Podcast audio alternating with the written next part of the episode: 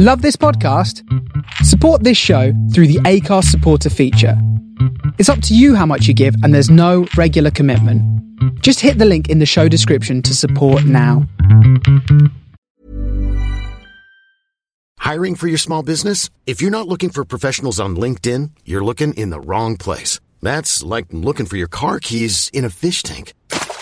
LinkedIn helps you hire professionals you can't find anywhere else, even those who aren't actively searching for a new job but might be open to the perfect role. In a given month, over 70% of LinkedIn users don't even visit other leading job sites. So start looking in the right place. With LinkedIn, you can hire professionals like a professional. Post your free job on linkedin.com slash achieve today.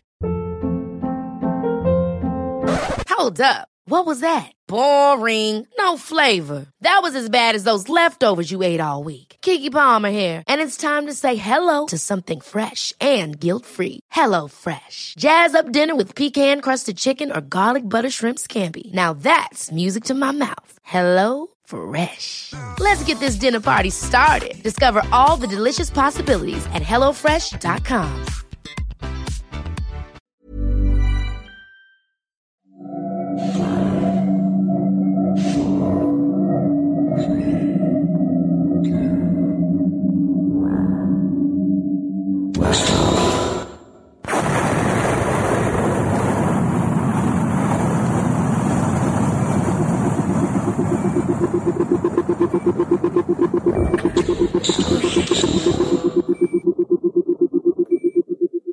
This is the Starship Sofa. Everybody, welcome, hello, and welcome to show 202. I am your host, Tony C. Smith.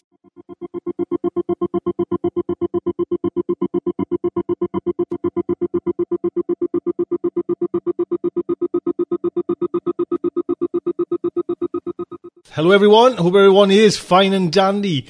Landing down with show 202 we have the Geoffrey A. Landis story, part two in this serial.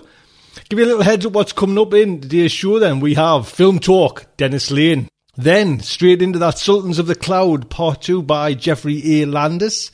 Then we have an interview with Andy Remic. Andy Remic is one of the kind of well, I was going to say a hot new writers. He's been going for a long time now, but he's got some a new little project on the go. A, a writer, UK writer over here doing all sorts of good things, has a fantastic project, which I'm actually very interested in as well. Got an interview with Andy on that. Then we have Poetry Planet by Diane Severson. And there's all, just to let you know, there's all lots of links from Diane's page or Diane's little show. There's lots of links there as well. So please, if you need anything from Diane's little segment, the links are on the front of the website, as is everything else.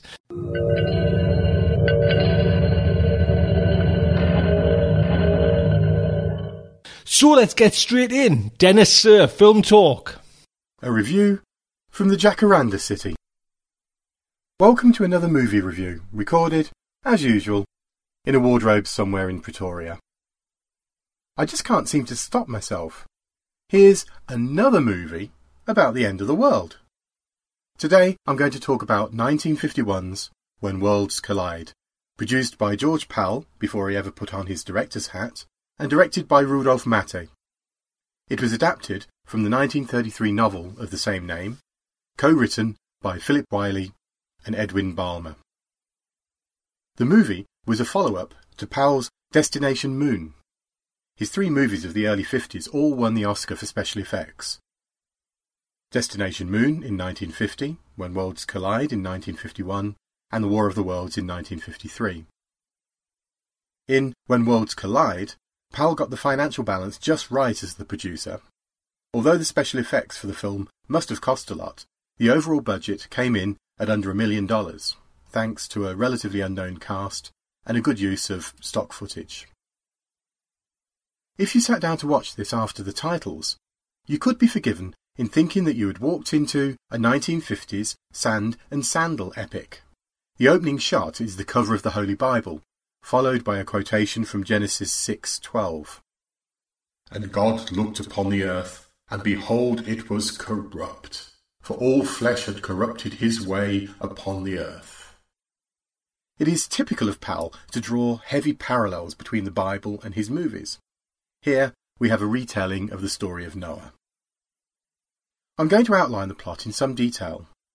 As I go, see if you can identify some of the ideas that have been plundered over the years by other filmmakers. Those of you who keep an eye on news of near Earth objects will know that there is a small but measurable chance of the Earth being hit by an asteroid or a comet. And I wonder if Minor Planet 2004 MN was renamed Apophis due to the intervention of some Stargate SG-1 fans.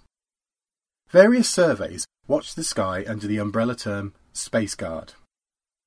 In When Worlds Collide, we have the far less likely event of a roving star, Bellus, and its attendant planet, Zyra, hurtling towards the Earth. After the opening scene of the Mount Kenner Observatory in South Africa, where we learn that Bellus and Zyra have come closer to the Earth by almost a million miles in two weeks, Dave Randall, played by Richard Derr, flies in to pick up the data to take it to the US. He first appears snogging in the cockpit, rather like James Bond is wont to do. Randall reaches the US with his black box where the data is checked by Dr. Cole Hendron and his scientists. Dr. Hendron states that the bodies are about three billion miles away. Randall laughs and says, Start worrying in a hundred years. Dr. Hendron condescendingly replies that it will take about one year. If one thinks back to South Africa and the million miles in two weeks, that would put the collision about 115 years away. So, who's the scientist and who's the womanizing pilot again?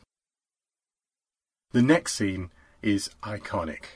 In a club that night, Randall lights his cigarette with money lit from the flame of the food warmer on the next table, the impression being that it's a high denomination note.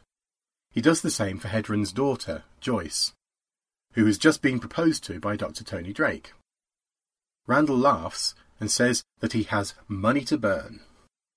By Joyce's interactions, it's clear that she is far more interested in Randall than Drake. At the UN, the conclusions of Dr. Hendron are rejected by rival scientists. But a couple of rich old friends back him to start building a modern day Noah's Ark to fly a few people and animals to the planet Zyra as it passes by. As the work starts, a wheelchair bound tycoon, Sidney Stanton, arrives, played by John Hoyt, and sounding, appropriately enough, like Mr. Burns from The Simpsons. He will fund the rest of the ship if he can go along too. The next section of the movie is taken up with scenes of construction, books are scanned onto microfiche. Remember microfiche? Slide rules are consulted, animals are collected and caged nearby.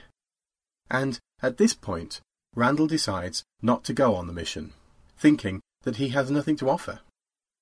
But he's tricked into believing that he has to be backup for the pilot by Tony Drake, who's the team doctor. Drake does this even though he also loves Joyce and is tempted to leave Randall behind. When Zyra passes by, there are earthquakes, volcanoes, widespread destruction and fires, followed by tidal waves. The effects may seem simple now, but they were impressive when they first appeared on the screen, and they certainly don't look that bad, even now. In the last quarter of the movie, the day to leave draws closer, and the list of the 38 lucky workers, out of a workforce of 600, is posted. There's already a nepotistic list of six that includes Randall, Joyce and Cole Hendron, Tony Drake, Sidney Stanton, plus the pilot, Dr. Fry. Stanton's aide draws a gun and insists on being given a berth, but Stanton shoots him and tells Dr. Hendron to get out the guns from his quarters. As the lucky lottery winners are loading the ship, the men left behind break out the guns and rush out to force their way on board. Dr. Hendron raises the gangplank, leaving himself and Stanton behind on the ground. They're too old, he says, and the extra fuel will give the others a better chance. With shots ringing against the metal hull, the ship shoots along the rail and then curves up the hill to take off. This mode of takeoff was used in order to conserve fuel. Once in space, we see the sun, Bellus, consume the Earth, and, in a surprisingly short time, they reach Zyra and the fuel runs short. However, Randall manages to glide between two mountains and skid to safety in the snow. The hatch is opened, and everyone looks out onto the invitingly beautiful landscape that is surprisingly close to the snowy mountain. The scenery is so lush and green, one could just shake some vinaigrette on it right there and have at it. Also, is it just me, or are the silhouettes of two of the distant hills actually pyramids? It is said that, in the mid 1950s, George Pal considered the idea of producing a sequel to When Worlds Collide, based on Wylie and Balmer's sequel, After Worlds Collide. So the pyramid silhouettes could have been there to pique our interest. However, when Conquest of Space failed at the box office, Pal's career freewheeled for a while, and the moment was lost. Looking back from our vantage point, the story is a straightforward one. However, that didn't stop the makers of 2012 stealing liberally from it. What makes it stand out for me is the way that it matter of factly addresses such issues as scientific jealousy, multinational inertia, and the tendency for the ultra rich to try and buy their way out of trouble. The DVD that I own contains zero extras. However, it was part of a box set of old Paramount movies and well worth the few pounds it cost. It is a short movie, just 83 minutes, but is definitely worth a look as it's a seminal movie of the genre. Anyway, I have to go now. It's a clear night, and I think that I should dust down my old telescope and watch the skies. Bye.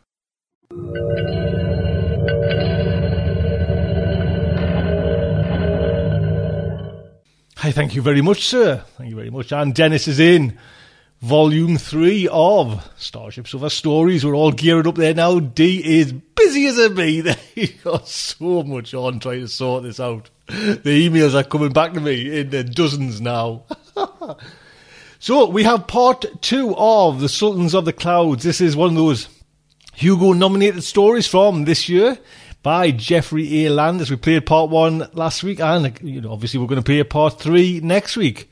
It is narrated by Jonathan Dans. Jonathan's done nice work for Star. Nice work. That sounds a bit. Done amazing work for Starship Sofa, and he will do some more in the future. So, Starship Sofa is very proud to present. In part one of The Sultan of the Clouds by Geoffrey A. Landis, Dr. Leah Hamakawa of the Pleiades Institute and her assistant, David Tinkerman, are invited to visit Hypatia, the pearl of the floating cities of Venus. The invitation is etched on a card of pure diamond and explains that Dr. Hamakawa's extensive knowledge of the ecology of Mars has attracted the satrap of Venus's interest.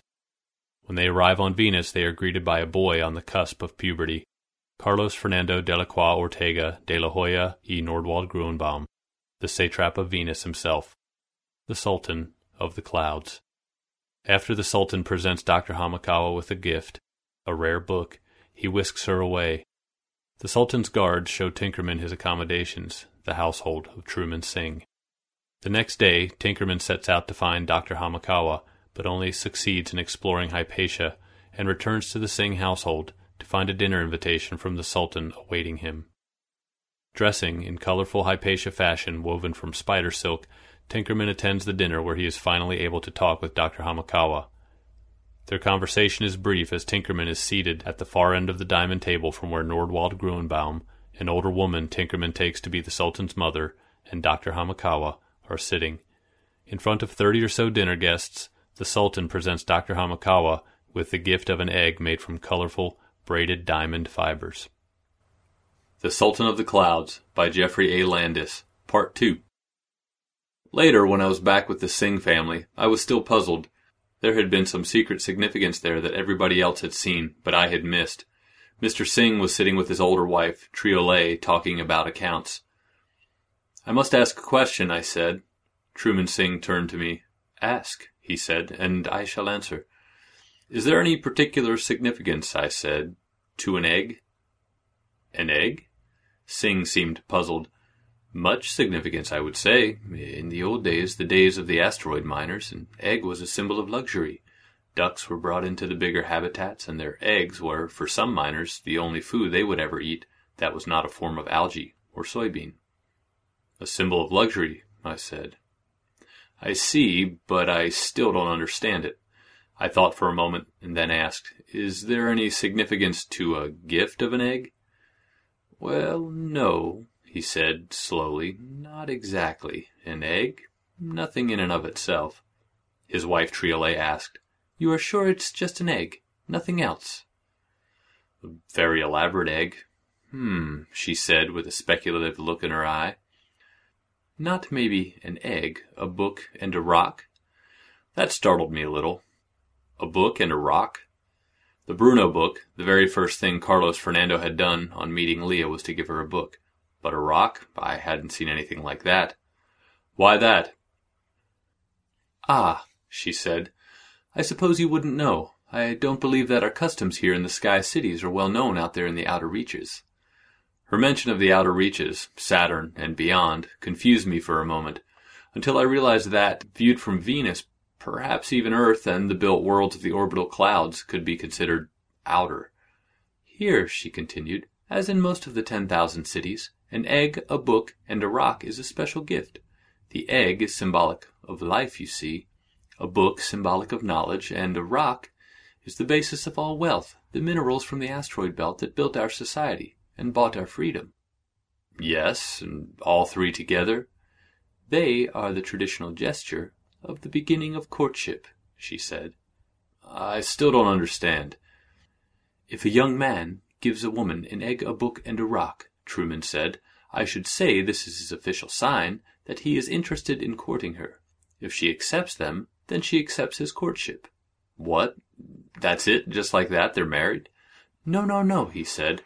It only means that she accepts the courtship, that she takes him seriously, and when it comes, she will listen to his proposal.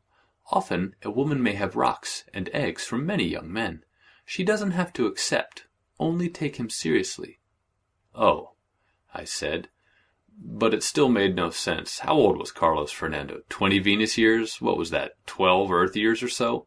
He was far too young to be proposing. No one can terraform Venus, Carlos Fernando said. Carlos Fernando had been uninterested in having me join in Leah's discussion, but Leah, oblivious to her host's displeasure, or perhaps simply not caring, had insisted that if he wanted to talk about terraforming, I should be there. It was one room of Carlos Fernando's extensive palaces, a rounded room, an enormous cavernous space that had numerous alcoves. I'd found them sitting in one of the alcoves, an indentation that was cozy, but still open. The ubiquitous female guards were still there, but they were at the distant ends of the room, within command if Carlos Fernando chose to shout, but far enough to give them the illusion of privacy. The furniture they were sitting on was odd. The chairs seemed sculpted of sapphire smoke, yet were solid to the touch. I picked one up and discovered that it weighed almost nothing at all. Diamond aerogel, Carlos Fernando said. Do you like it? It's amazing, I said. I had never before seen so much made out of diamond. With carbon dioxide, an inexhaustible resource surrounding the floating cities, it was logical that the floating cities would make as much as they could out of carbon. But still, I didn't know you could make an aerogel of diamond. How do you make it? A new process we've developed. Carlos Fernando said. You don't mind if I don't go into the details. It's actually an adaptation of an old idea. Something that was invented back on Earth decades ago, called a molecular still. When Carlos Fernando mentioned the molecular still, I thought I saw a sharp flicker of attention from Leah. This was a subject she knew something about, I thought, but instead of following up, she went back to his earlier comment on terraforming. You keep asking questions about the ecology of Mars, she said. Why so many detailed questions about Martian ecopoiesis? You say you're not interested in terraforming, but are you really? You aren't thinking of the old idea of using photosynthetic algae in the atmosphere to reduce the carbon dioxide, are you? Surely you know that that can't work. Of course, Carlos Fernando waved the question away. Theoretical, he said. Nobody could terraform Venus. I know, I know. His pronouncement would have been more dignified if his voice had finished changing, but as it was, it wavered between squeaking an octave up then going back down again, ruining the effect. We simply have too much atmosphere, he said. Down at the surface, the pressure is over 90 bars. Even if the carbon dioxide of the atmosphere could be converted to oxygen, the surface atmosphere would still be 70 times higher than the Earth's atmospheric pressure. I realize that, Leah said. We're not actually ignorant, you know. So high a pressure of oxygen would be deadly. You'd burst into flames. And the leftover carbon, he said, smiling hundreds of tons per square meter. So what are you thinking? she asked. But in response he only smiled. Okay, I can't terraform Venus, he said. So tell me more about Mars. I could see that there was something that he was keeping back. Carlos Fernando had some idea that he wasn't telling. But Leah did not press him, and instead took the invitation to tell him about her studies of the ecology on Mars, as it had been transformed long ago by the vanished engineers of the long gone freehold Toynbee colony. The Toynbee's engineers had designed life to thicken the atmosphere of Mars, to increase the greenhouse effect, to melt the frozen oceans of Mars. But it's not working, Leah concluded. The anaerobic life is being outcompeted by the photosynthetic oxygen producers. It's pulling too much carbon dioxide out of the atmosphere. But what about the Gaia effect? Doesn't it compensate? No, Leah said. I found no trace of a Lovelock self-aware planet. Either that's a myth, or else the ecology on Mars is just too young to stabilize. Of course, on Venus we would have no problem with photosynthesis removing carbon dioxide. I thought you weren't interested in terraforming Venus, I said. Carlos Fernando waved my objection away. A hypothetical case, of course, he said. A thought exercise. He turned to Leah. Tomorrow, he said, would you like to go kayaking? Sure, she said. Kayaking on Venus did not involve water. Carlos Fernando instructed Leah, and Epiphany helped me. The kayak was a 10 meter long gas envelope a transparent cylinder of plastic curved into an ogive at both ends, with a tiny bubble at the bottom where the kayaker sat.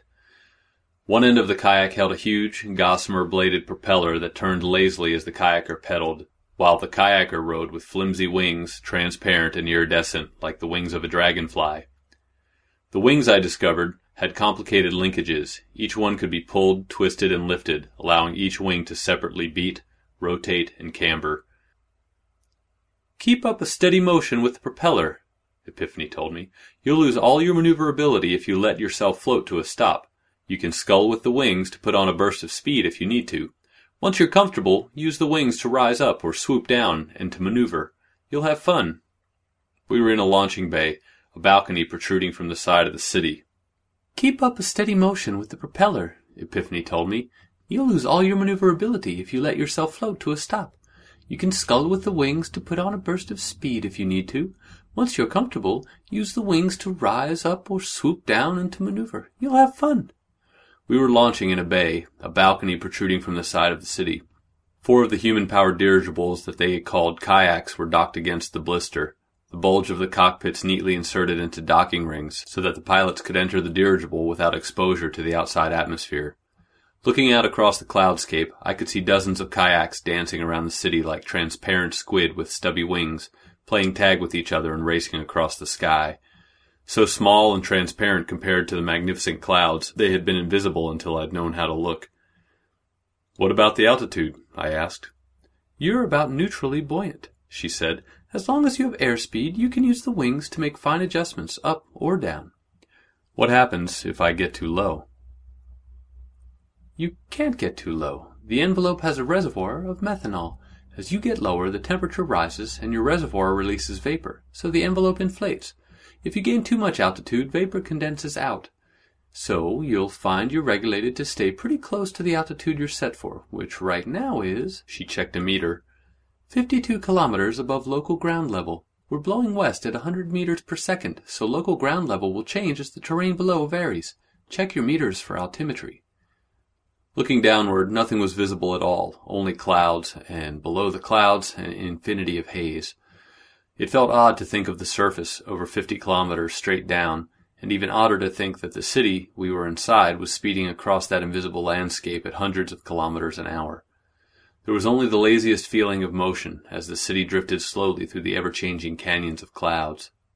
Watch out for wind shear, she said. It can take you out of sight of the city pretty quickly if you let it. Ride the conveyor back if you get tired. The conveyor? Horizontal axis vortices. They roll from west to east and east to west. Choose the right altitude, and they'll take you wherever you want to go. Now that she'd told me, I could see the kayakers surfing the wind shear, rising upward and skimming across the sky on invisible wheels of air. Have fun, she said. She helped me into the gondola, tightened my straps, looked at the gas pressure meter, checked the purge valve on the emergency oxygen supply, and verified that the radio, backup radio, and emergency locator beacons worked. Across the kayak launch bay, Leah and Carlos Fernando had already pushed off. Carlos was sculling his wings alternatingly, with a practiced swishing motion, building up a pendulum-like oscillation from side to side. Even as I watched, his little craft rolled over until for a moment it hesitated, inverted, and then rolled completely around. Showing off, Epiphany said disdainfully. You're not supposed to do that. Not that anyone would dare correct him. She turned back to me. Ready? She asked. Ready as I'm going to be, I said. I'd been given a complete safety briefing that explained the backup systems and the backups to the backups, but still, floating in the sky above a 52 kilometer drop into the landscape of hell seemed an odd diversion. Go, she said. She checked the seal on the cockpit and then with one hand she released the docking clamp. Freed from its mooring, the kayak sprang upward into the sky. As I'd been instructed, I banked the kayak away from the city. The roll made me feel suddenly giddy. The kayak skittered, sliding around until it was moving sideways to the air, the nose dipping down so that I was hanging against my straps. Coordinate the turn, I thought, but every slight motion I made with the wings seemed amplified drunkenly, and the kayak wove around erratically.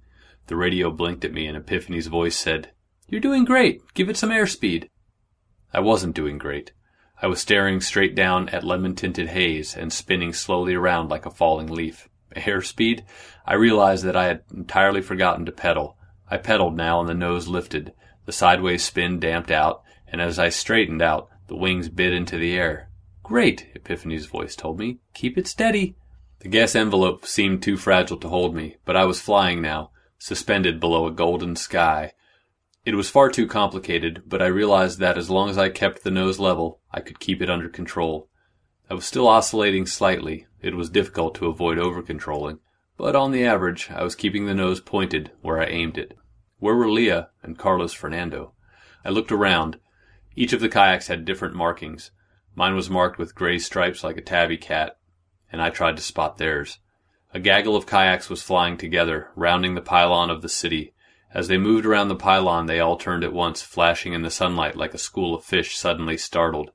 Suddenly I spotted them, not far above me, close to the looming wall of the city, the royal purple envelope of Carlos Fernando's kayak, and the blue and yellow stripes of Leah's.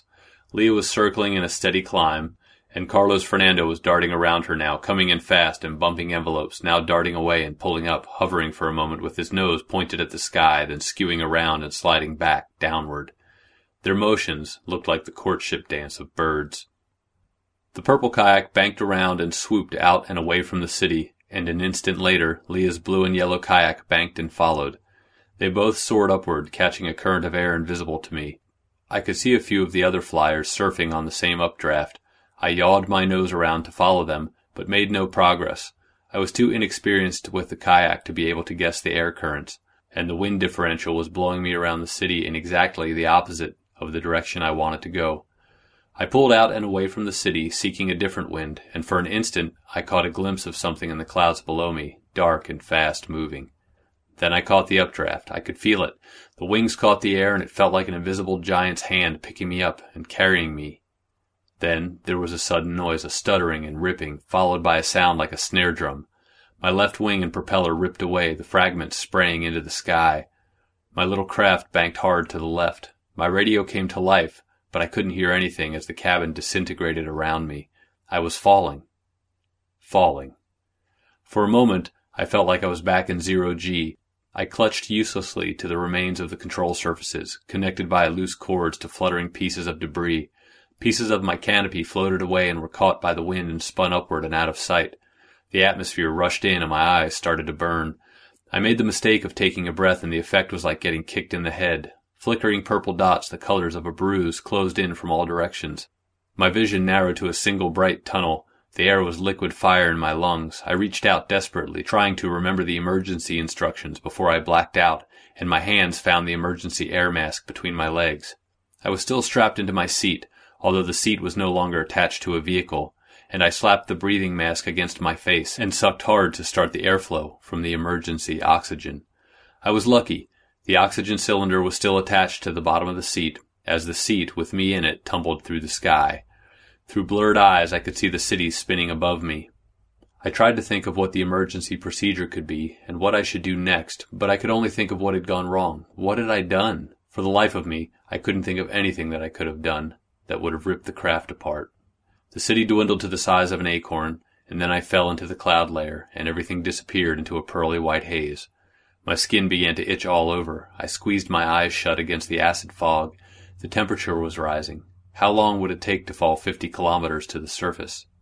Something enormous and metallic swooped down from above me, and I blacked out. Minutes or hours or days later, I awoke in a dimly lit cubicle. I was lying on the ground, and two men wearing masks were spraying me with jets of foaming white liquid that looked like milk but tasted bitter. My flight suit was in shreds around me. I sat up and began to cough uncontrollably.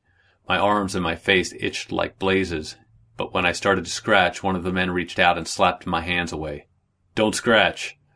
I turned to look at him, and the one behind me grabbed me by the hair and smeared a handful of goo into my face, rubbing it hard into my eyes. Then he picked up a patch of cloth and tossed it to me. Rub this where it itches. It should help.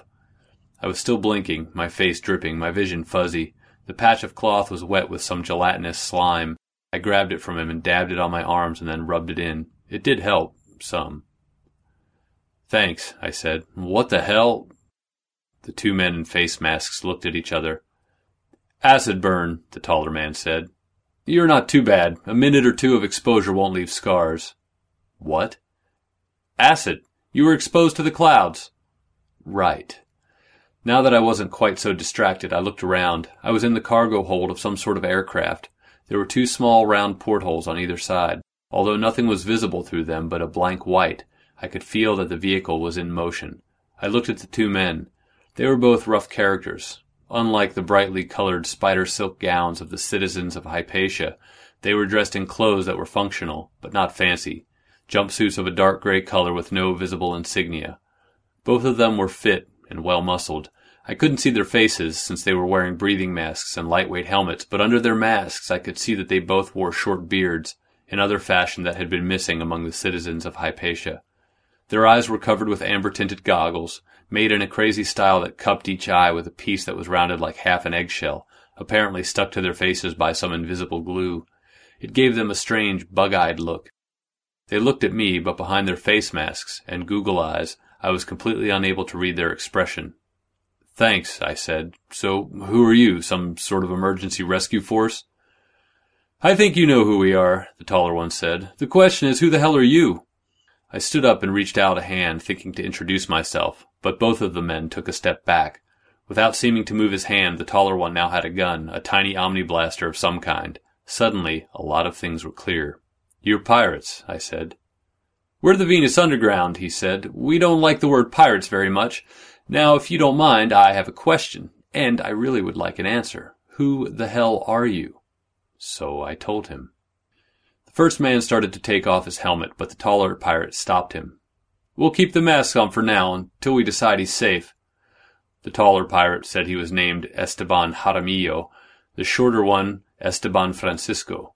That was too many Estebans, I thought, and decided to tag the one Jaramillo and the other Francisco.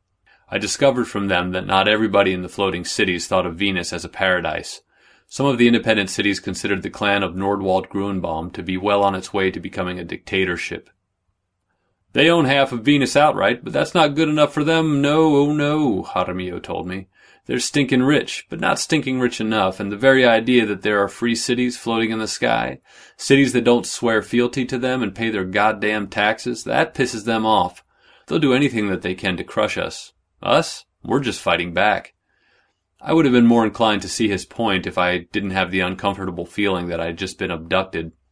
It had been a tremendous stroke of luck for me that their ship had been there to catch me when my kayak broke apart and fell. I didn't much believe in luck, and they didn't bother to answer when I asked about being returned to Hypatia. It was pretty clear that the direction we were headed was not back toward the city. I had given them my word that I wouldn't fight or try to escape. Where would I escape to? And they accepted it, once they realized that I wasn't who they had expected to capture, they pressed me for news of the outside. We don't hear a lot of outside news. There were three of them in the small craft, the two Estebans and the pilot, who was never introduced. He did not bother to turn around to greet me, and all I ever saw of him was the back of his helmet. The craft itself they called a manta, an odd thing that was partly an airplane, partly dirigible, and partly a submarine. Once I'd given my word that I wouldn't escape, I was allowed to look out, there was nothing to see but a luminous golden haze. We keep the manta flying under the cloud decks, Jaramillo said. Keeps us invisible. Invisible from whom? I asked. But neither one of them bothered to answer. It was a dumb question anyway. I could very well guess who they wanted to keep out of sight of. What about a radar? I said. Esteban looked at Esteban and then at me. We have a means to deal with the radar, he said. Just leave it at that and stop it with the questions you should know enough not to ask. They seemed to be going somewhere, and eventually the manta exited the cloud bank into the clear air above. I pressed toward the porthole, trying to see out. The cloudscapes of Venus were still fascinating to me. We were skimming the surface of the cloud deck, ready to duck under if there were any sign of watchers, I surmised. From the cloudscape, it was impossible to tell how far we'd come, whether it was just a few leagues or halfway around the planet. None of the floating cities were visible, but in the distance I spotted the fat torpedo shape of a dirigible. The pilot saw it as well, for we banked toward it and sailed slowly up, slowing down as we approached until it disappeared over our heads. And then the hull resonated with a sudden impact, and then a ratcheting clang. Soft dock, Jaramillo commented, and then a moment later another clang. The nose of the craft was suddenly jerked up. Hard dock, he said. The two Estebans seemed to relax a little, and a whine and a rumble filled the little cabin. We were being winched up into the dirigible. After ten minutes or so, we came to rest in a vast interior space. The manta had been taken inside the envelope of the gas chamber, I realized. Half a dozen people met us. Sorry, Jaramillo said, but I'm afraid we're going to have to blind you. Nothing personal. Blind, I said. But actually, that was good news. If they'd had no intention to release me, they wouldn't care what I saw. Jaramillo held my head steady while Francisco placed a set of the goggle-eyed glasses over my eyes.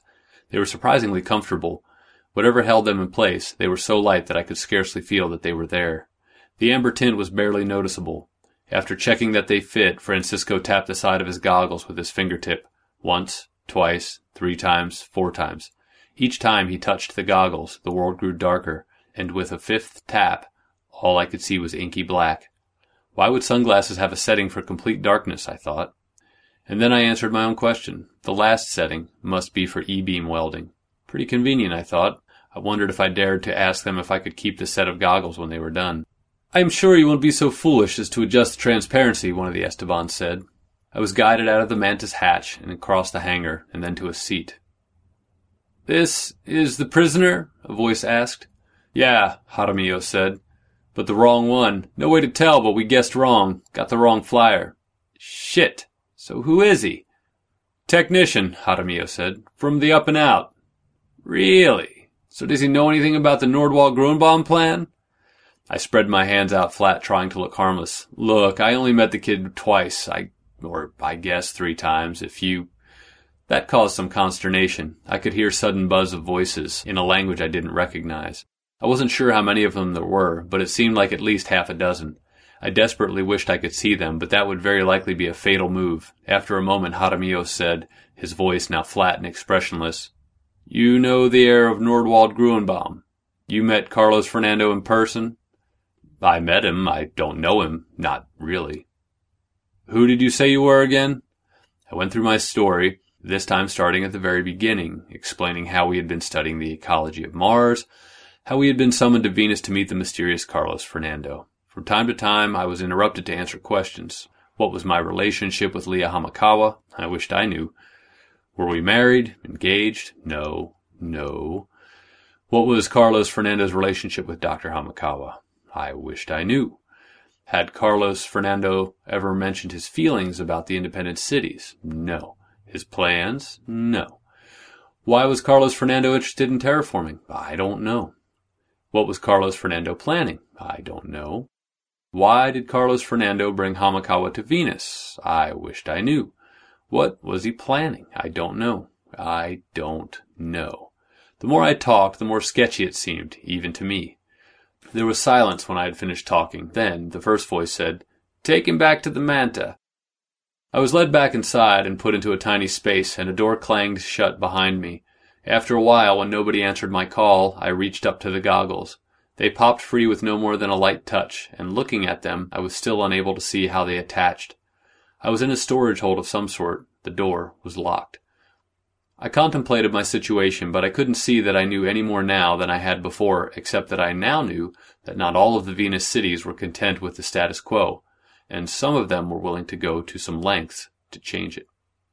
They had deliberately shot me down, apparently thinking that I was Leah, or possibly even hoping for Carlos Fernando. It was hard to think that he would have been out of the protection of his bodyguards.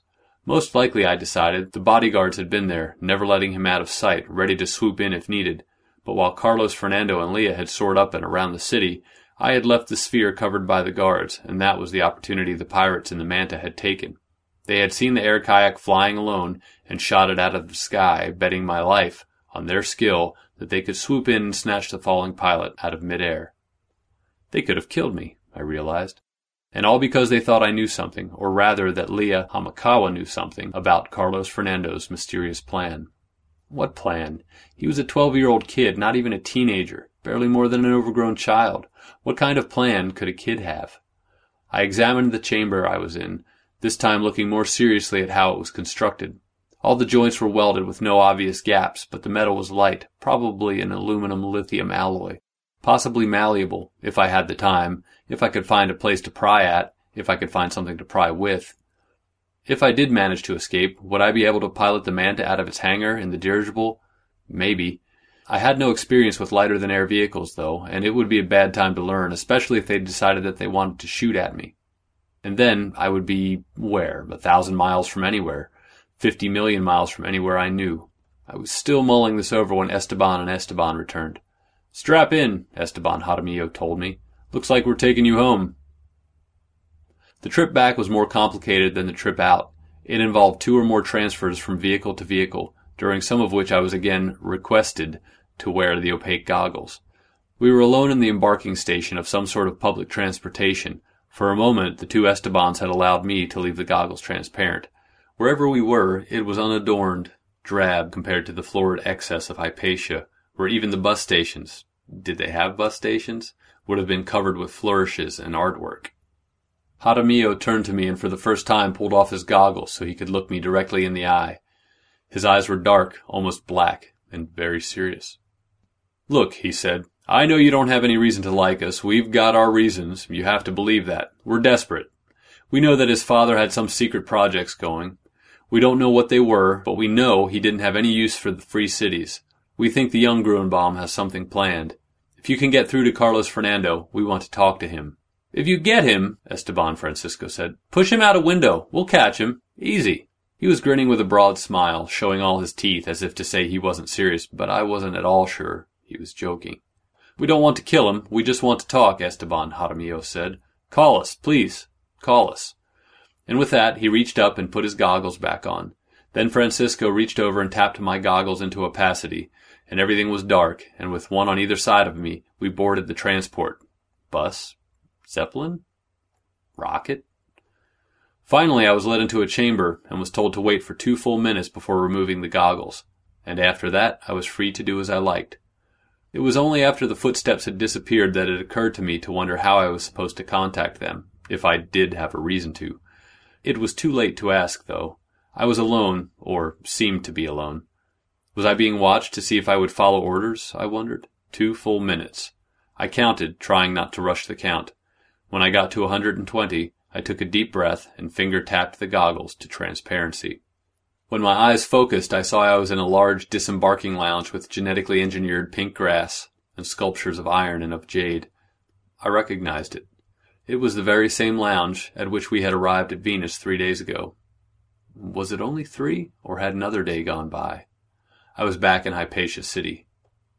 Once again I was surrounded and questioned. As with the rest of Carlos Fernando's domain, the questioning room was lushly decorated with silk-covered chairs and elegant teak carvings, but it was clearly a holding chamber.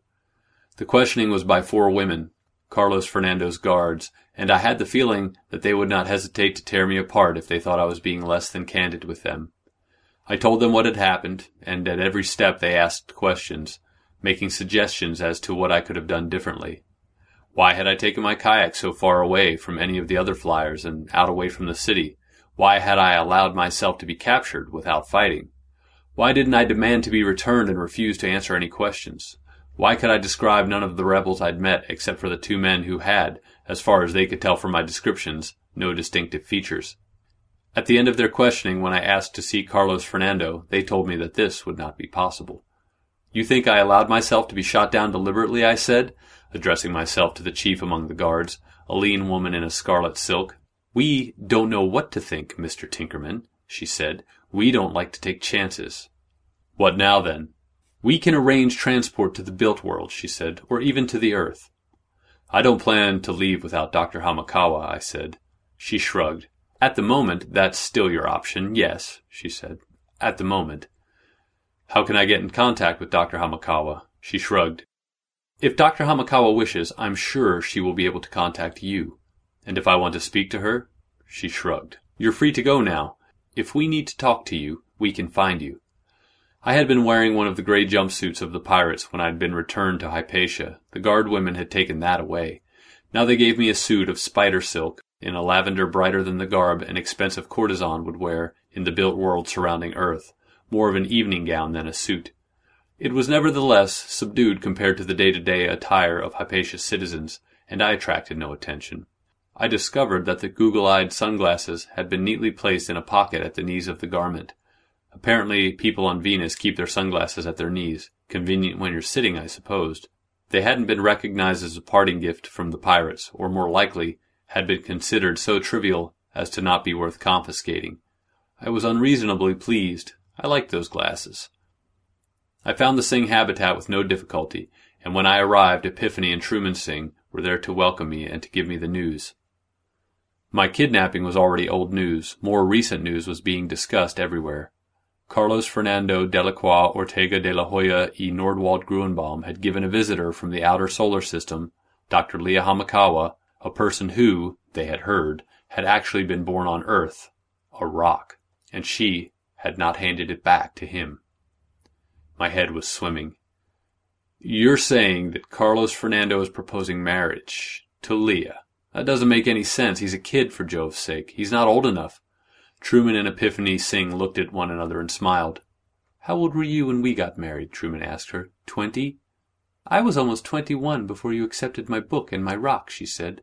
So in Earth years, what's that? he said. Thirteen? A little over twelve, she said. About time I was married up, I'd say. Wait, I said. You said you were twelve years old when you got married? Earth years, she said. Yes, that that's about right.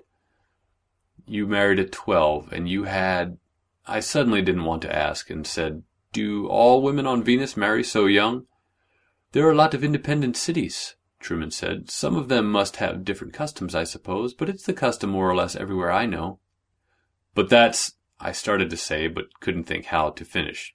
Sick, perverted. But then there were once a lot of cultures on Earth that had child marriages. We know the outer reaches have different customs, Epiphany said. Other regions do things differently. The way we do it works for us. A man typically marries up at age 21 or so, Truman explained. Say 12, 13 years old in Earth years? Maybe 11. His wife will be about 50 or 60. She'll be his instructor then as he grows up. What's that in Earth years? 30? I know that in old Earth custom both sides of a marriage are supposed to be the same age, but that's completely silly, is it not? Who's going to be the teacher, I should say? And then, when he grows up, by the time he reaches sixty or so, he'll marry down, find a girl who's about twenty or twenty-one, and he'll serve as a teacher to her, I should say. And in time she'll marry down when she's sixty, and so on. It seemed like a form of ritualized child abuse to me, but I thought it would be better not to say that aloud. Or, I thought, maybe I was reading too much into what he was saying. It was something like the medieval apprentice system. When he said teaching, maybe I was jumping to conclusions to think that he was talking about sex. Maybe they held off on sex until the child grew up some. I thought I might be happier not knowing. A marriage is like a braided rope, Epiphany said. Each element holds the next. I looked from Truman to Epiphany and back. You too? I asked Truman. You were married when you were twelve? In Earth years I was thirteen when I married up Triolet, he said. Old. Best thing that ever happened to me.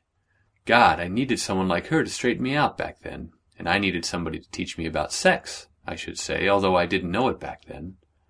And Triolet, oh yes, and her husband before her, and before that. Our marriage goes back a hundred and ninety years to when Raj Singh founded our family. We're a long braid, I should say. I could picture it now. Every male in the braid would have two wives, one twenty years older, one twenty years younger. And every female would have an older and younger husband. The whole assembly would indeed be something you could think of as a braid, alternating down generations. The interpersonal dynamics must be terribly complicated, and then I suddenly remembered why we were having this discussion. My God, I said, you're serious about this. So you're saying that Carlos Fernando isn't just playing a game, he actually plans to marry Leah. Of course, Epiphany said. It's a surprise, but then I'm not at all surprised. It's obviously what His Excellency was planning right from the beginning. He's a devious one, he is. He wants to have sex with her. She looked surprised. Well, yes, of course, wouldn't you? If you were twenty, I mean, twelve years old, sure you're interested in sex, weren't you? It's about time His Excellency had a teacher. She paused a moment. I wonder if she's any good. Earth people, she probably never had a good teacher of her own. That was a subject I didn't want to pick up on. Our little fling on Mars seemed a long way away, and my whole body ached just thinking of it. Sex. It's all that the young kids can think of, Truman cut in. Sure. But for all that, I should say that sex is the least important part of a braid. A braid is a business, Mr. Tinkerman. You should know that. His Excellency Carlos Fernando is required to marry up into a good braid. The tradition and the explicit terms of the inheritance are both very clear. There are only about five braids on Venus that meet the standards of the trust and he's too closely related to half of them to be able to marry in. Everybody has been assuming he would marry the wife of the Telios Delacroix braid. She's old enough to marry down now, and she's not related to him closely enough to matter. His proposition to Dr. Hamakawa, yes, that has everybody talking. I was willing to grasp at any chance. You mean his marriage needs to be approved? He can't just marry anybody he likes? Truman Singh shook his head. Of course he can't. I just told you. This is a business as well as propagating the genes for the next thousand years. Most certainly he can't marry just anybody. But I think he just outmaneuvered them all, Epiphany added. They thought they had him boxed in, didn't they? But they never thought he'd go find an outworlder. They? I said. Who's they? They never thought to guard against that, Epiphany continued. But he can't marry her, right? I said. For sure, she's not of the right family. She's not of any family. She's an orphan. She told me that. The Institute is her only family. Truman shook his head. I think Epiphany's right, he said. He just may have outfoxed them, I should say. If she's not of a family, doesn't have the dozens or hundreds of braided connections that everybody here must have, that means they can't find anything against her. Her scientific credentials, I bet they won't be able to find a flaw there, Epiphany said. And an orphan? That's brilliant. Just brilliant. No family ties at all. I bet he knew that. He worked hard to find just the right candidate, you can bet. She shook her head, smiling, and we all thought he'd be another layabout like his father. This is awful, I said. I've got to do something. You? You're far too old for Dr. Hamakawa. Epiphany looked at me appraisingly.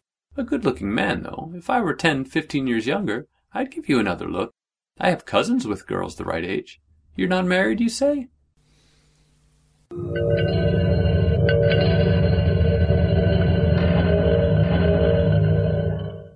There you go. Don't forget, copyright is Geoffrey A. Landis. Don't forget, next week is the final and concluding part of The Sultan of the Clouds. So we have an interview with Andy Remic. Andy Remic is a UK author. I was going to say science fiction, but if you listen to the interview, Andy has dabbled, dipped his toes in a number of genres there. But he's got this new little venture, which I just think is a brilliant, very brave of him to take it on about ebooks, and he's got his own little ebook publishing company. So we have on the line Andy Remic. Andy, nice of you to come on Starship Sofa. My pleasure. Now, listen, it's lovely to, to have you on there. And we've just like to say, we had a chat before as well. You are, and you know, you kind of, I'm going to get into your kind of writing and what else you're kind of doing. But you do this in your day job as well. You're an English teacher trying to spread the word of the English language. What's, is it, is there too much for you? At sometimes, you know, you kind of you're doing it at your day job, you know, English, English, and then you're coming home and you, you know you seem to be a prolific writer. Is there sometimes where you're just thinking, I've, I've had enough? well, i am a part-time English teacher at the moment.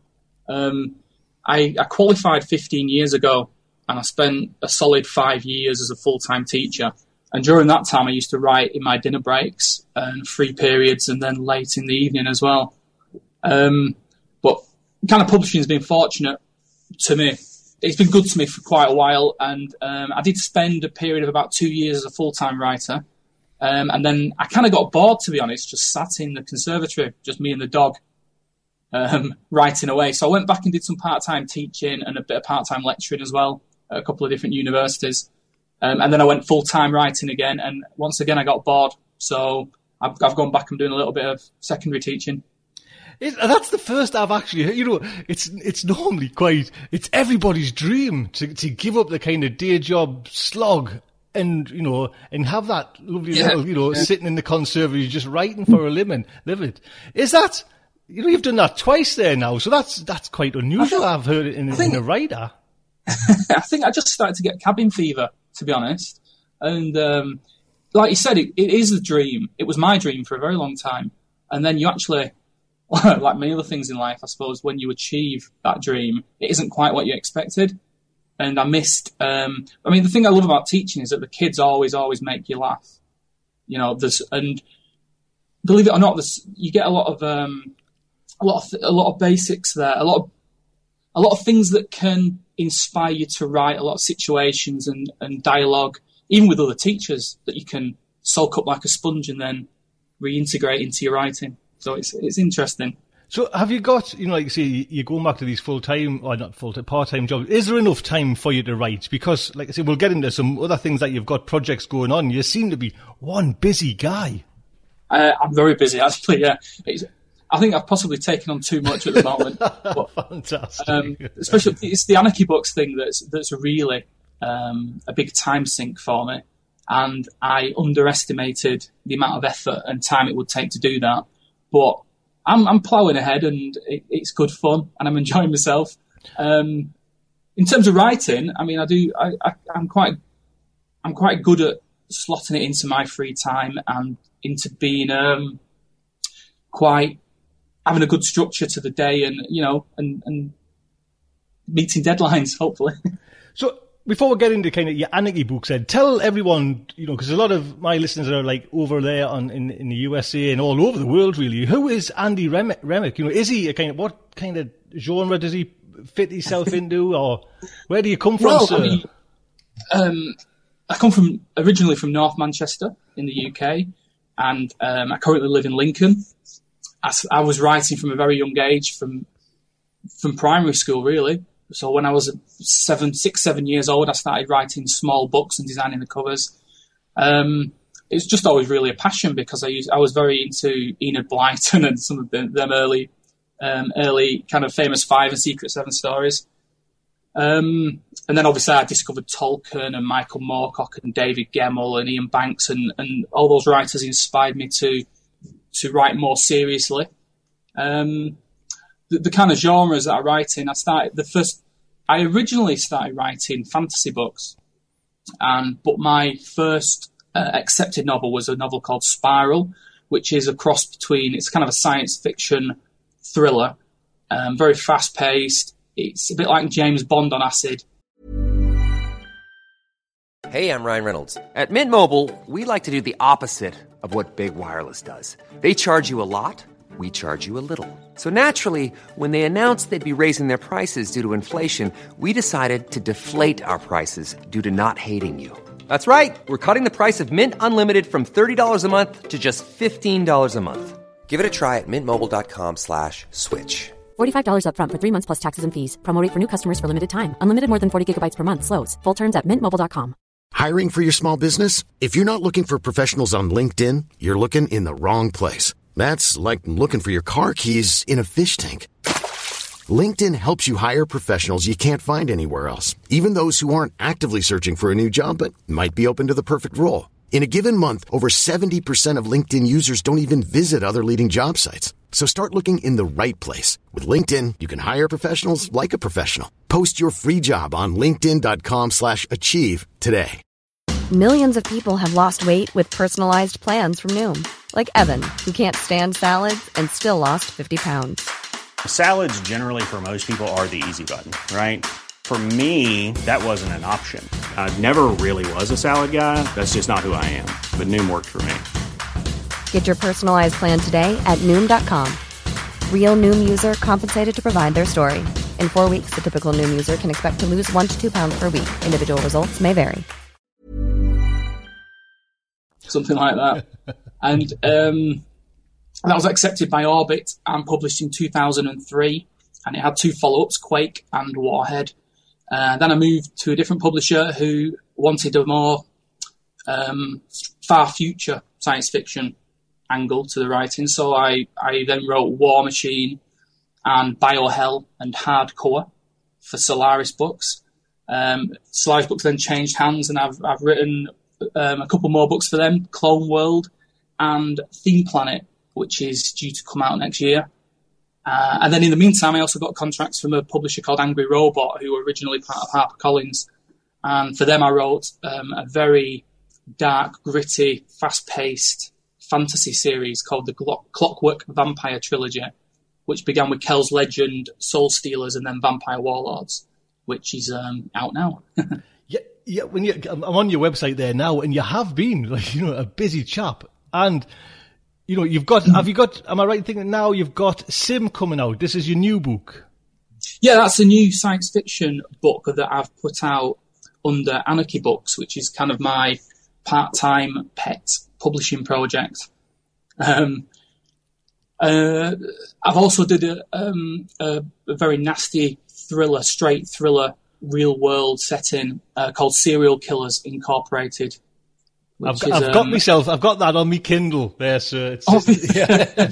well, right. when I see when I seen you kind of launch this this anarchy books, you know what I mean? It's like, it's something that's really passionate for me, do you know what I mean? Because I love the kind of, the ebook now experience and I'm trying to kind of yeah.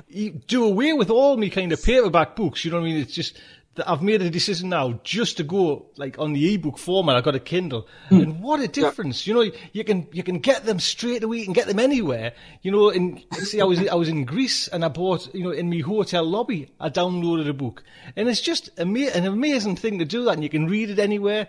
So it, it's exciting for me to, to listen to you. You know about your anarchy books. So in one way, why did you do it then? Because, like, see, you've got, you seem to have so much on with your writing. You know, I, I don't know if you, are you still writing for two publishers? Uh, yeah, at the moment, yeah. um, but the Anarchy Books thing came about because I'd written a novel called Serial Killers Incorporated, which was a straight thriller. And when, when you get published in a genre, you tend to kind of get stuck in that genre. I mean, it was thanks to Marc Gascoigne at Angry Robot that I could breach out into um, fantasy from the kind of science fiction thriller uh, genre that I was locked into at that time. Um, but still, to, to kind of actually get a thriller published, is quite difficult because editors will say, um, well, especially marketing departments will say things like, yeah, but all your kind of fan base is science fiction and fantasy, so we don't really want to market you as a new author all over again in a different genre. So I had this book there. Um, my agent had tried a few different publishers with it and they weren't interested. And I just thought, well, I'll sod it. I'll publish it myself. You know, I'll, I'll see what, just try it and see what happens. Because, like you say, it was an interesting and exciting new, um, and like a new field of digital publishing. And I was thinking back to what happened with Napster and uh, kind of digital revolution in the music industry, and I can kind of see similar things happening here now.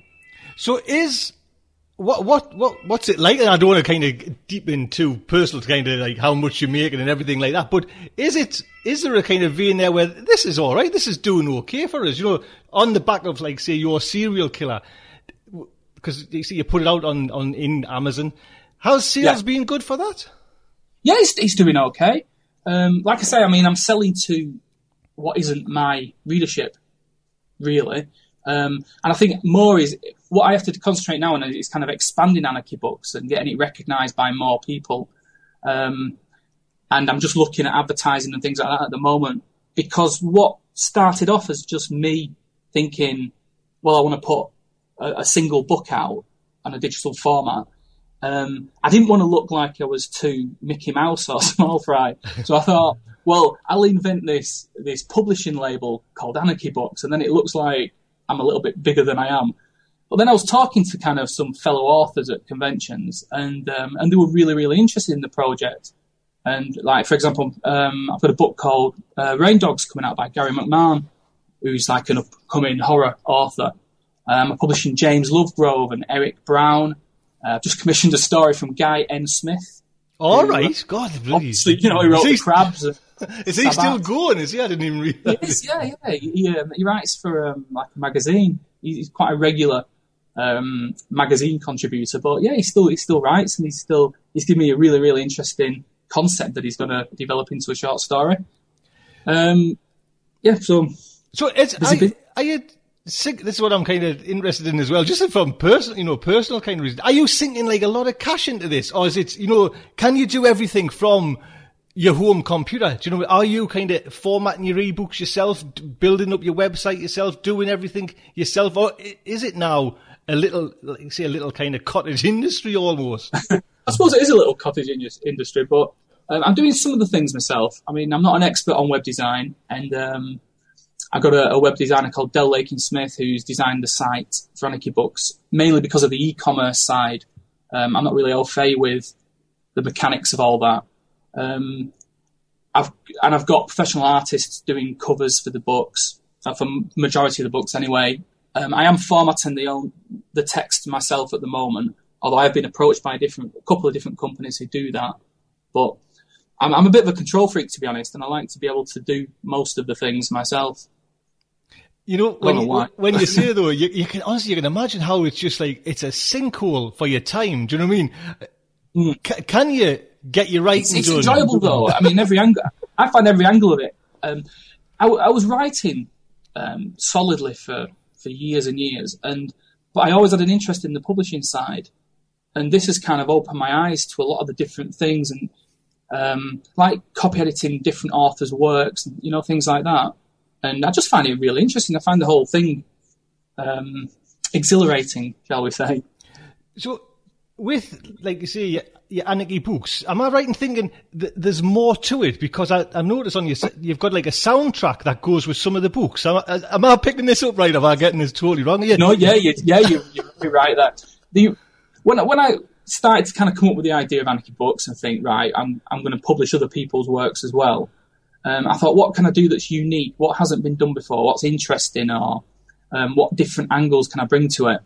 And I was very good friends with a band called The Missing, um, and they offered to write a soundtrack to the Serial Killers book.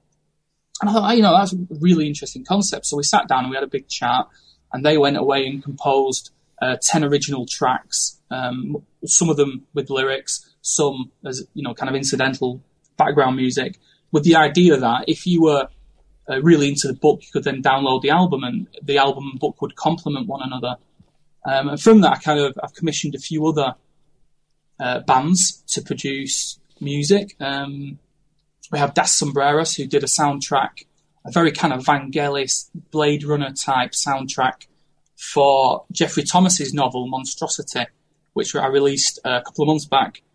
Um, and then James Lovegrove, uh, I found this incredibly brilliant. But James Lovegrove has recorded his own um, mini album to go with the novel Gig, which we're releasing um, very shortly, in fact, in two or three weeks.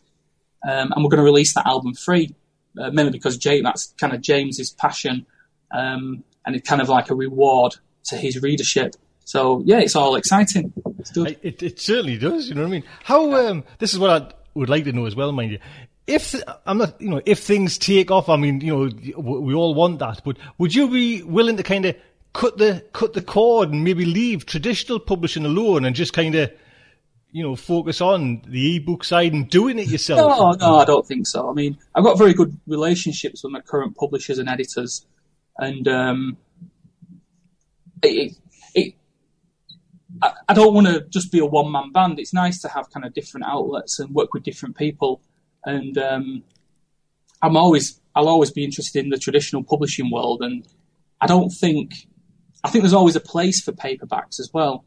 And I mean, me personally, I, I love paperbacks. I recognise the benefits of reading on a Kindle or an iPad. And uh, for example, I got stuffed at American Customs for having an overweight baggage, and uh, um, which was predominantly full of books that I'd bought when I was um, in Florida.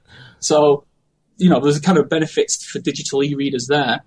Um, See that wouldn't yeah, that think- wouldn't happen with me there now because, like you say, everything's on this Kindle, and Yeah, yeah, you know, the magic. like you say, Amazon now has got this this iCloud or this whatever it's called, where and they're all there as well. So I can just you can log on to any book, and there they are anywhere. It's quite Yeah. uh, so you log on to any computer, and it's, they're there. So tell us a little bit then, Andy, about Sim, because is this is this out now? Is this your new one? Uh, yes, I released it just a few days ago.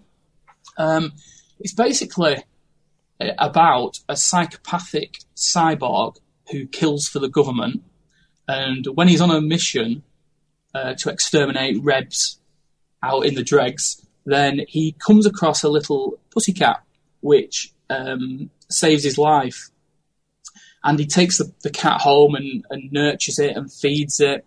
Um, and during that time, there's a kind of the government and the scientists discover that there's um, a really nasty virus that is causing humanity to regress in an evolutionary sense, um, and they order the extermination of every animal on the planet. So uh, it's called Justice D. Sim is the main character, and he doesn't take kindly to them trying to take away his cat. I'll, I'll leave it there. So, so we, we can. I'll, I'll put a link on so people can go and, and get that, and I'll put a link onto your your Anarchy site as well. What I, I mean, I, I missed. What what have you got coming up in Anarchy books from say, other other writers in the future? Uh, the next one that's due to be published is Gig by James Lovegrove, which is um, it's kind of about a rock rock musicians. I, I don't really want to give away too much because it's quite a unique story, but it's um, it's not necessarily the kind of normal fantasy or science fiction that James writes. We've also got Rain Dogs by Gary McMahon, which is a horror novel, which is absolutely brilliant. I've got um, New York Nights by Eric Brown, who's um, a very popular science fiction author. I've also commissioned some um, new novels by new authors who haven't been published before because I thought I remember what it was like, you know, being un- an unpublished writer, and I wrote for over ten years, you know, trying to get that elusive publishing deal. So it's nice to be able to look at uh, unpublished writers and give them a little bit of a break, even though I'm not, you know, technically a, a, big publisher or anything like that. It's good to get some new writers out there. It's a very exciting experience. Well, what, well, listen, An- Andy, don't knock yourself down. You know, when you're, you're starting now at the cusp of the wave there, you, and you kind of hear all this kind of the way this format's going, the digital, everything is kind of going that way. So honestly, Yeah. good good luck to you. You know, it's a great Thanks, little man. adventure there. It's, it's amazing. Thank you so much for coming on Starship Sofa. My pleasure. It's been uh, been uh, exciting. Thank you. Yes, we'll we'll certainly get you back there and you know and tell everybody else about what other future endeavours you are into, sir. Thank you very much. Take care. Thanks.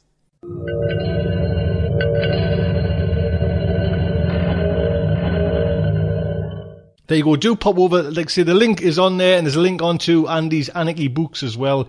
Do pop over there and treat yourself to a little ebook. Why not? Next, we have Diane Severson's Poetry Planet. All to do with the Rhysling Award. Diane.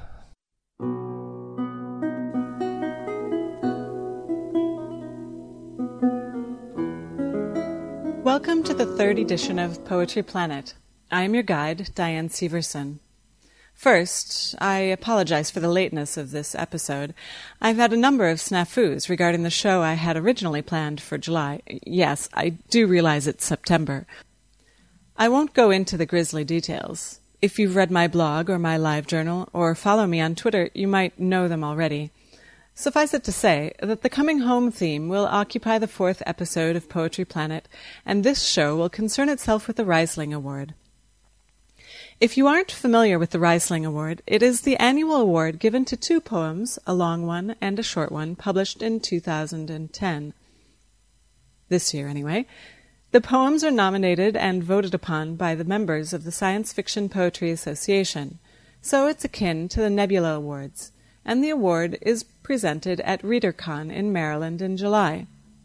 The association publishes a beautiful little book containing all the nominated poems and provides each member with a copy as part of the membership's benefits. The top three poems in each category are announced, and so I would like to present them to you today. In the short poem category, we have in third place Dog Star Men by C.S.E. Cooney. In third place in the long poem category, Wreck Diving the Starship by Robert Fraser. In second place, we have Binary Creation Myth by Karen A. Romanko and Dark Rains Here and There by Bruce Boston. And the winning poems for the 2011 Rhysling Awards are, in the short poem category, Peach Creamed Honey by Amal El-Mohtar, and in the long poem category, The Sea King's Second Bride by C.S.E. Cooney. So, we have Bookends by C.S.E. Cooney. Congratulations to all the poets who had poems nominated for the award, but especially to the winning poets. Their poems will be printed along with the Nebula Award winning fiction in the Nebula Awards anthology from the Science Fiction and Fantasy Writers of America, Incorporated. On to the poetry, I say. Ah, but first a biography. C.S.E. Cooney lives in Chicago, but not for too much longer, revising a novel that, with diligence, a cleaver, and a new gown, will soon be ready for the ball. She has a short story upcoming in Steam Powered 2, an anthology due out at Torquere Press this September, her story, Braiding the Ghosts, originally published in Clockwork Phoenix 3, can now be found in Rich Horton's Year's Best Science Fiction and Fantasy 2011. Her novella, The Big Bah-Ha, is available in ebook at Amazon.com and DrolleriePress.com. Papaveria Press recently published her novella Jack of the Hills in the new Wonder Tales series, available in paperback from papaveria.com and as an ebook at Amazon.com. Her poetry collection, How to Flirt in Fairyland and Other Wild Rhymes, illustrated by Rebecca Huston, is due out next year from Papaveria Press. Dog Star Men by C.S.E. Cooney. All the men I might have loved have gone to Sirius. Sirius, the dog star, the dead star of summer, that cranberry bog, that red lamp district, promising scarlet women, scarlet waves of grain, a wine stained sea. My lovely men are gone, leaving their braids behind them.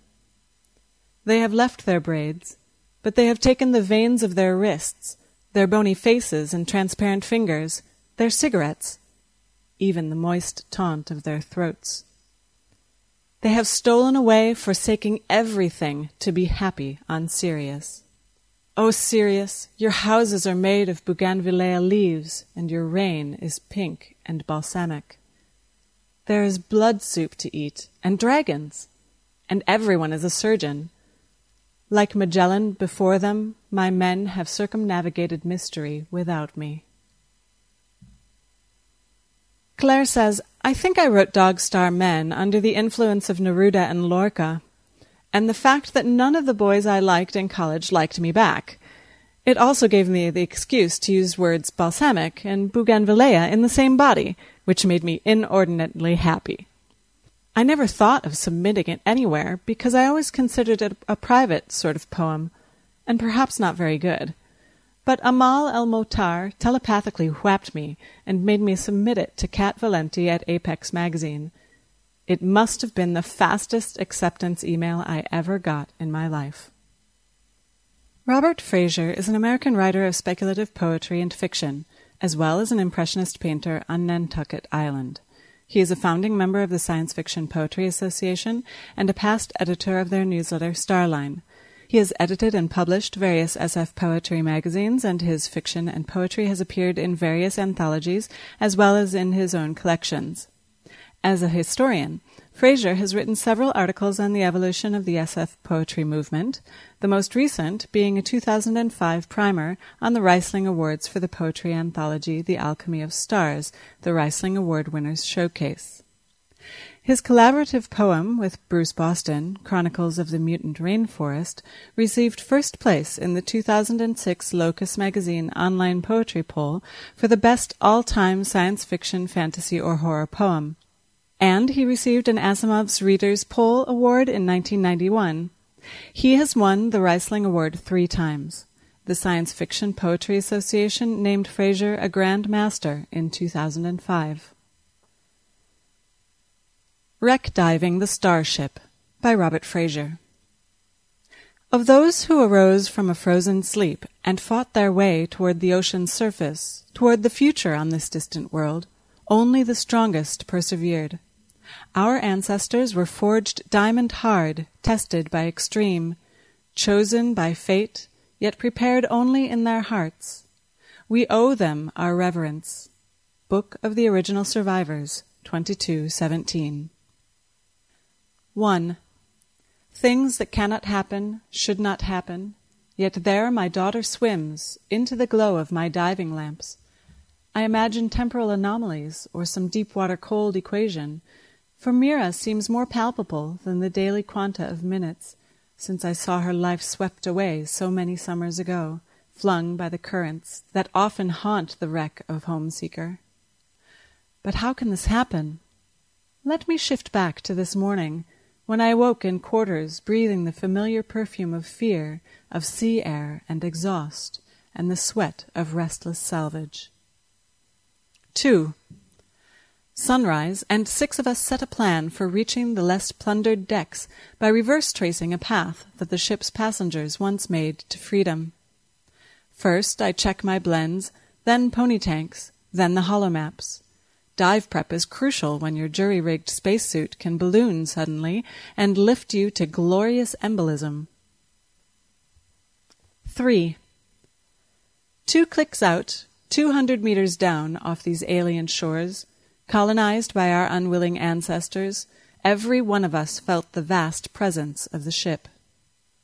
After two plateaus, the descent opened up to a rocky shelf, her main section lay beside a precipice that dropped to nothing. I imagined an immense beast at rest in its foreign boneyard. The ship had lost its integrity and its raptor like shape, obscured by whiptail kelp and a massive school of butterfins that poured from a hull breach like crime scene tape. We swam into an inky dark, cut only by our blue visor lights, started along rope-marked passages we called the Trail of Hearts, illuminating skeletons embalmed in weedy suits and spaghettied cables and knife-edged bulkheads and docking stations sealed forever from space. All the realities of a shattered lifeboat, plus the myths that have crusted about her and clouded reason. 4. 1. She is our true mother, a holiness calling us back to the frosty chambers where she suspended us for centuries. Two, she is merely ill fated and curses all who dive her. Three, a theorem I found unsettling but ultimately worthy. Homeseeker is the embodiment of death transformed, a malevolence still active, still cogitating, still in control. Nonetheless, we'd come here to exercise such sentiments and dive her for her last usable bits of hard and software, to rend forever the clockwork of her immense arcology. 5. The trail zigzagged from the hull breach, deep into the central axis, and every step of it a dizzying plunge punctuated by breaks to reset our ropes. When a hard current slammed into me, sending me tumbling, I passed rapidly through alternating light and dark, and I felt as if the fabric of my being shifted, as if time rewound in the direction ahead. The hypnotic possibilities seemed suspect, riddled with as many ominous factors as bright ones. Another slashing current carried me past flooded atriums, then fatally far into the ship, into her mysterious core, the holy grail of ship historians and wreck salvers alike. 6. As I rebooted my lamps, the core stirred with riotous color, all the sea plants and small animals so like yet unlike Earth's. Never before reached and thusly unknowable, unsafe, the huge cryocenter seemed domed with real atmosphere. I closed my air valve, popped my helmet, and took the chance that could restore my chances at surviving. I found warm mists and a ceiling like daybreak, winking with clusters of organic phosphorescence. And there, treading in green shallows, was my dearest Mira, a memory reborn, only she was not the girl I lost, not quite, but a complex form whose physiology appeared attenuated whose very phylogeny seemed to have diverged on a track toward a lithe and compact simulacrum, arm like appendages, and the gilled head of a woman. I invoked her name, knowing I was senseless, disoriented. Then its, her eyes fixed on mine, and spoke the single word that could pierce my grief hardened heart Father. Every cell in my chest blackened, burned hot. I was truly lost, yet I found the miraculous, and perhaps a proof for the existence of angels. Postlude. It's been hours in this incubator, or perhaps a day. A thin microbial call films my suit, and I brush it off and reassess my predicament in sharper relief. Chalk one up for the theory that Homeseeker still hums, that some trickle charge allows the ship its brain, and chalk one also for the primacy of the mothership. However, scratch the theory that her luck is bad, for pure luck has left this all undisturbed for years. Question Was it my almost Mira, or the ship itself, that sent me reeling and shipwrecked me here, just another lost traveler, finally seeking home? Wreck Diving the Starship first appeared in Dreams and Nightmares 87. Bob Fraser says Wreck Diving the Starship came out of two directions. One, a fascination with the dangerous diving in nearby waters, nearby being Nantucket, especially the Andrea Doria, which, by the way, claimed a new victim recently. I'm not a diver, however. Two, a novella I'm working on which approaches the concept of wreck diving a starship from a much different angle. The poem was a spin off that allowed me to get into the idea, explore below deck, kick up some sediment, and get out before nitrogen narcosis set in. Karen A. Romanko has seen over 100 of her poems and short stories published in venues such as Strange Horizons, Aberrant Dreams, Ideomancer, and Lone Star Stories. When she switches literary hats, she edits and publishes speculative fiction and poetry anthologies under the Raven Electric Ink imprint such as Retrospec, Tales of Fantasy and Nostalgia from 2010, and Jack-o'-Spec, Tales of Halloween and Fantasy, coming September 2011. Binary Creation Myth by Karen A. Romanko. On the null day, God created zero. On the first day, zero created not zero and called it one. On the second day, one and zero lay together to create code. On the third day, code wrote itself to create process. On the fourth day, process ran itself and created result. On the fifth day, result examined itself and created question. On the sixth day, question asked itself and created hypothesis. On the seventh day, hypothesis accepted itself and created God. Karen says this about the poem. I became familiar with creation myths in college, where I had a minor in the study of religion. I've never written a computer program, but my husband is a director of a curriculum software project, so we have a techie household. It was perhaps inevitable, then, that the idea of a binary creation myth would spring to mind and ultimately find realization in this poem. Bruce Boston should be a familiar name among regular listeners of Poetry Planet and Starship Sofa. He has received more major awards for speculative poetry than any other author. A record seven Rhysling Awards, a record six Asimov's Readers Awards, and four Bram Stoker Awards for his poetry collections Pitchblende, 2003, Shades Fantastic, 2006, The Nightmare Collection, 2008, and Dark Matters, 2010, and a Pushcart Prize for fiction.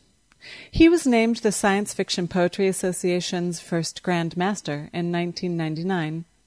Boston has published 26 books of poetry, three novels, two novelettes, and 12 story collections, and 32 poetry collections. Plus, he coined the word cybertext. Dark Rains Here and There by Bruce Boston. 1. When she was a girl in Myanmar, the dark rains fell suddenly in great sheets of water and sound in the heated afternoons. Thunder would rattle the tin roof, and the kitchen would often flood. When the dark rains fell on Myanmar, she lived in poverty beneath the tyranny of a state beyond redemption. When the dark rains fell on Myanmar, the sky gave up its color. Shadows would disappear, for there would be one great shadow covering everything. 2. When she was a woman in San Francisco, the dark rains would fall slowly and steadily for days at a time, turning the pastel houses gray beneath an even grayer sky. When the dark rains fell on San Francisco, the tires of passing cars hissed endlessly on the wet pavements. When the dark rains fell on San Francisco, she lived with passion and belief and drug fueled flights to worlds unfathomed. 3. When she was a wanderer in space, the dark rains fell many ways on many different worlds. When the dark rains fell in the labyrinth of canyons that laced the southern hemisphere of Epsilon Eridani 9, they danced this way and that in constantly shifting whirlpools of wind. When the dark rains fell in the light gravity of Fomalhaut's only habitable moon, it was in large limpid drops clinging to the cilia and limbs of overarching trees. When the dark rains fell on many different worlds, here and there, she learned to live with love, bright as rocket's flare, and loss, deep as a singularity. 4. When she was a senora in the high Mexico desert, in the steady days of her peace and resolution, she would stand at the screen door just before dusk. She would listen to the insects ticking against the dusty metal crosshatch and watched the light from a low red sun encroaching on the deep shade of the porch. When the sky remained cloudless on the high desert, when life seemed dry and spare as the land around her, she found herself watching for one more dark rain she could walk in. Two comments Bruce had regarding the poem. It's particularly gratifying to have this poem placed second for the Rhysling Award because no publication I sent this to wanted to publish it. It received rejection after rejection, and to get it into print, I had to include it as an original in my collection Dark Matters. I guess those editors who rejected the poem didn't really know the taste of genre poetry readers. More specifically, addressing the content of the poem, I've always found day after day of unchanging cloudless skies and sunshine more depressing than day after day of constantly changing cloudy and stormy skies accompanied by rain. In fact, I find the latter invigorating rather than depressing. That difference becomes the metaphorical setting for dark rains here and there, which suggests that a life filled with challenges, with conflicts and changes, can prove more satisfying than one that is peacefully resolved and constant. Amal El-Mohtar is presently pursuing a PhD in English literature at the Cornwall campus of the University of Exeter. She is the author of The Honey Month, Papaveria Press, 2010, and has twice been awarded the Rhysling Award for Best Short Poem.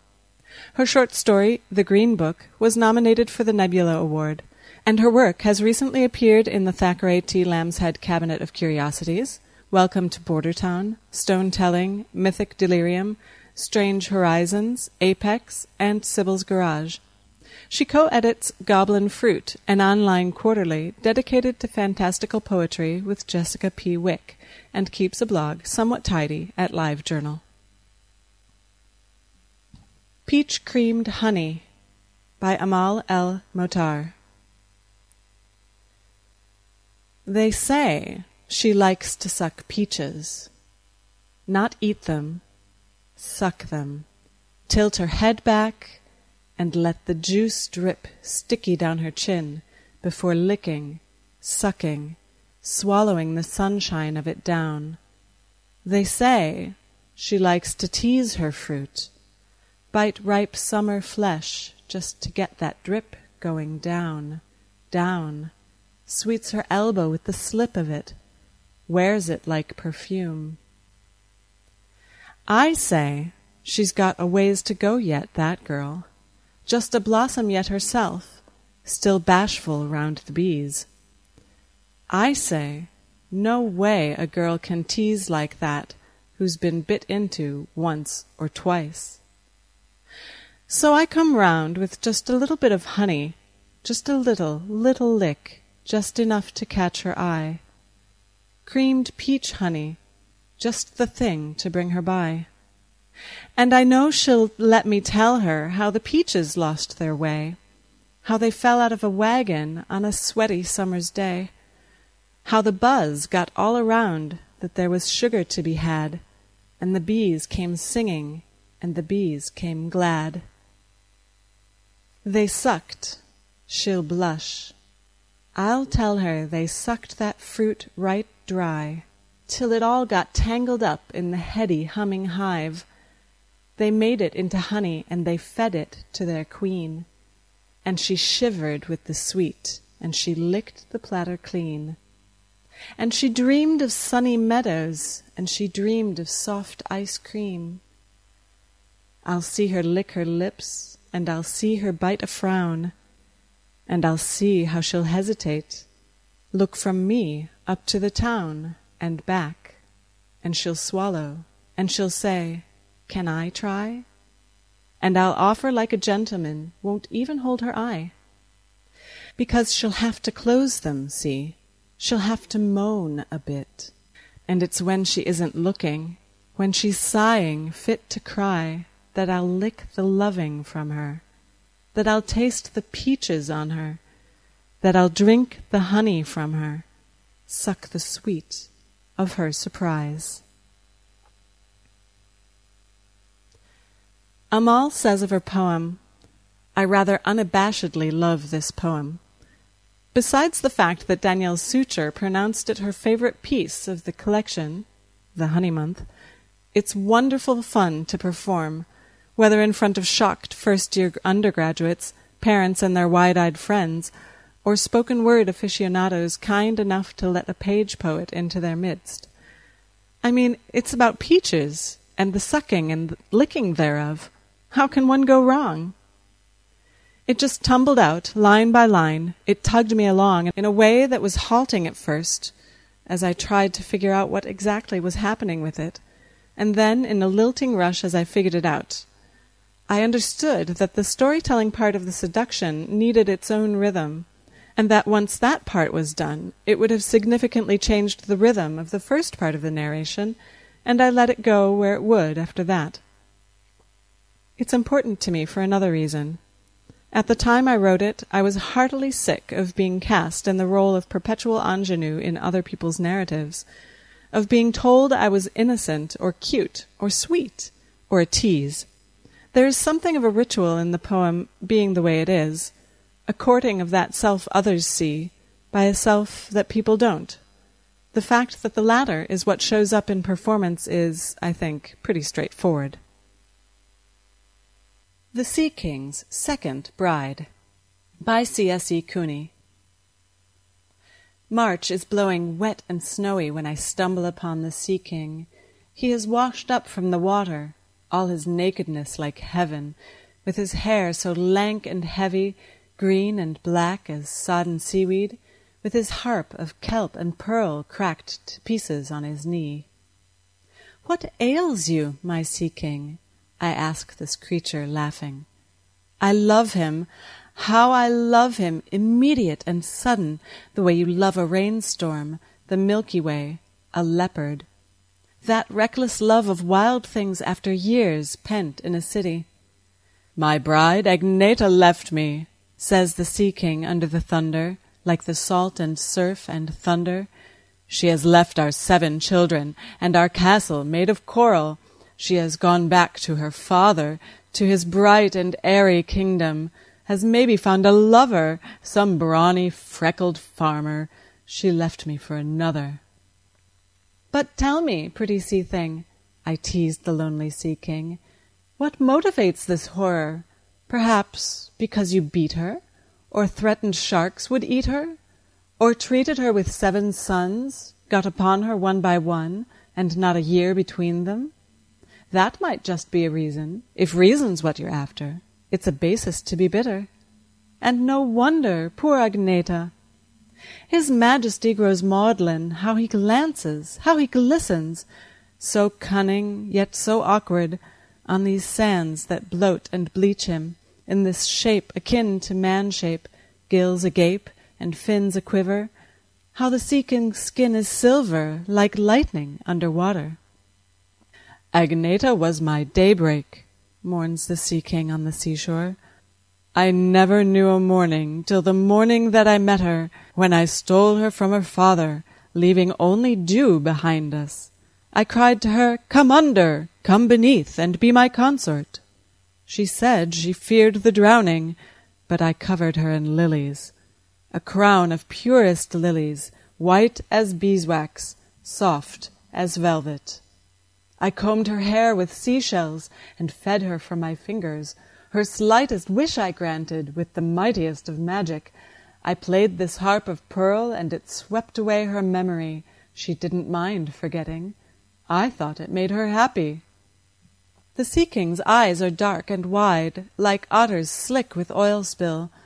I poke his spiny rib cage, and the silver fish that dance there. He jumps. Perhaps it tickled. At least he can be tickled.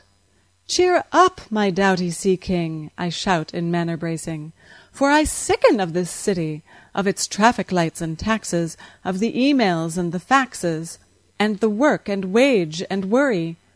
So tell you what, my darling, you take me to your kingdom, and I'll romp with all your children, spin them stories by the daylight, sing them lullabies at night time, and when they're sound and sleeping, I will creep into your bower, to your bed of bright anemone, where I'll comb your hair with seashells, pour my palms in perfumed oil.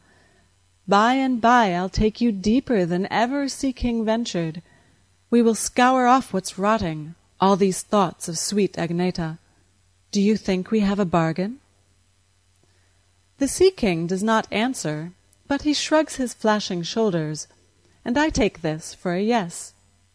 It wasn't like a marriage, no broom or blood or bonfire, but he made a few adjustments for my subaquatic breathing, taught his certain way of speaking like a whale when it's singing, and a kind of seeing clearly through the brine and murk and current. And when I see him clearly, see my sea king under water. He isn't much to look at until he's under water then matter do I love him, love his glimmer in the gloaming, like a tooth or moon or treasure that you wish might be a knife blade, so to wed it with your flesh. Sure enough, his children love me, seven princes crowned in lilies. We are happy in our frolics, and they giggle at my ragging, at my bad jokes and my chit chat, and the way I tease their father. At breakfast we are raucous, and at dinner most uncouth, at supper always laughing. Well, the kids and I are laughing, but the Sea King sits in silence and recalls his wife Agneta. She heard the church bells ringing, and she left me, never caring for my soreness or despairing, forsaking all her children, forgetting her beloved. His wet blanket on our banquets somewhat dampens the hilarity, somewhat chisels at my charity and the boys slink off for climates more conducive to their gaiety. And I tell their father gently, with what kindness I can muster, that our memories are fragile, that we cannot help forgetting, and that precious poor Agneta, please recall, my dearest deep one, had been practically lobotomized by all his fell enchantments, so please strive for some compassion. Agneta, cries the sea king, Agneta and Agneta. And even though I love him, there are times I'd trade his kingdom, yes, his castle made of coral, and his princes crowned in lilies, for a single good harpoon. By late April I am brooding, and by May I'm truly scheming, and in June I hatch a plan half conceived in idle dreaming. Oh, the bells! The church bells ringing! I groan into my sea king, rending small strategic punctures in my robes of pearl and seaweed. The steeple bells that scream matins, the sound of Papa weeping. In walking or in sleeping, every night and noon I hear them, as if I stood just near them. Oh, the bells! The bell! I weaken at their tintinnabulations. Won't you let me, dearest Sea King, break to surface and behold them? An hour, just an hour, but one hour do I beg you. Well, the Sea King doesn't like that, does not like that, not at all. He is roused to indignation, which in turn ignites to fury. He is bright as any blizzard. He is cold and white and wondrous. And his bare feet stomp a tidal wave that would have swamped Atlantis, if Atlantis weren't already swamped from when Agneta left him. And he blusters and he thunders and he coaxes and he wheedles. Don't I like his coral castle with its turrets neat as needles? and its grottos and its bowers and its gardens and its mazes? Don't I love to love his children? Am I not content to stay here like the lampreys and the stingrays and the sharks who come to play here? How he sulks, and how he scowls, how he pleads, and how he howls! But the bells, the bells, I mutter, growing slack and wan and fainter, till he grants me what I ask for, just one hour, mind, one hour! And he swims me grimly, and he doesn't see I'm smiling.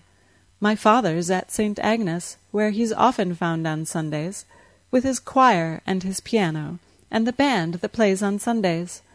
And I sit with the sopranos, and I join in at the descant, and my father smiles a little, even winks a droll good morning. He is busy with conducting, and he's maybe even praying, Thus I stay the hour allotted me, through Eucharist and homily, but all in all I'd rather be fathoms down beneath the sea, with magic and with mystery, my seven heathen darlings, and a very cranky sea king. When the bells have ceased to ring, I kiss my father swiftly. He tells me that he's missed me. I let him know I'm happy, even lacking crowns of lilies, even sopping wet and smelly. I say I'm truly happy. It's all he ever wanted. When he sees me rushing toward him, arms outflung and smile kindled, the Sea King looks astonished, quite bewildered and bedazzled, like he's never seen my likeness. Your hair is bright as goldfish, your face is sweet as morning. Taking up his silver hand, I vow as how I've missed him, missed his scales and his spackles and his webbed and clammy skin. How choking is this incense! How blinding are the candles after months spent in the darkness of your castle made of coral! But it's nice to see my father. Let's go visit him this autumn. We can introduce the children. The Sea King's rapid smile is a dreadful shock of pleasure, like a little boy's first mischief, like a damsel's foremost coyness like a man who's given manna when he begged for stale bread. He cocks his head and murmurs through the tousles and the tangles, I never brought you lilies. My goblet runneth over, so I scold him rather sternly. There's time enough for trinkets, time immortal, time for ever, time for starfish in my bathtub, time for flowers and a foot rub, time for tokens meant for me alone and not some ghostly maiden. Be she ever pure and pious, be she pretty as a lily. For you see, my doughty sea king, I am from a doting family, and I know that you've been lonely, and I know I'm no Agneta, but I'm warm and I'm willing. I can offer what I offer, but it will not come to begging. Do you want me for your lover, or pine for one who left you? The Sea King pauses, pondering. I almost punch his face in. Then he smiles like a dolphin, like a green wave clean and leaping, and he solemnly incants, Come down with me, come under, come beneath and be my consort. I will tell you all my secrets. I will let you take me deeper, where no sea king dared to venture, where Agneta never wandered. You will whisper your desires, and together we'll uncover all the fire in the ocean. Then I give my awkward sea king this small thing that I've been saving for a moment like this moment, when both he and I are ready. First a kiss, and then a promise, then a topple and a tumble. It is frantic, it is frenzied, and we finish in a fever. Come unclasped in joyous moisture, and he leads me to the river, where we hear the children singing. The End. The Sea King's Second Bride first appeared in Goblin Fruit, spring 2010. The Sea King's Second Bride has roots that go back to a high school obsession for sea kings, serial dreams of the same, and S.J. Tucker's song Neptune. It's also the fault of writer Nicole Kornher-Stace, who, upon learning of my obsession, directed me to John Bauer's painting, Agneta and the Sea King. I rapidly fell in love with it, and Nicole, along with Goblin Fruit editors and poets Amal El-Mohtar and Jessica P. Wick, bought me the print for my twenty eighth birthday. By this time I was burning to read the original story of the same name, which Bauer had illustrated in the early twentieth century. The moment my book of Swedish folk tales arrived, I thumped myself down to read Agneta and the Sea King. It was late evening, I swallowed the whole thing in a sitting. Then, burning with indignation over the Sea King's stupid behavior, Agneta's milkiness, and stolen bride stories in general, I wrote the first draft of the Sea King's Second Bride on a magnetic memo pad. It's my favorite performance piece, too. I often recite it to myself while walking home from the train station. And there you have it. The Rhysling Award winners and second and third place poems for 2010. In science fiction poetry news, the Stoker Awards were presented in June, but sadly, most people pay more attention to the fiction awards, so I'd like to point out that Bruce Boston has won the Bram Stoker Award for Superior Achievement in a Poetry Collection for his collection Dark Matters, published by Bad Moon Books. This is his fourth Stoker Award. Congratulations, Bruce! The Science Fiction Poetry Association online journal of speculative poetry, entitled Eye to the Telescope, has gone live with their second issue. Yes, I missed the boat on the first. This issue concentrates on poetry from New Zealand and Australia and is well worth reading.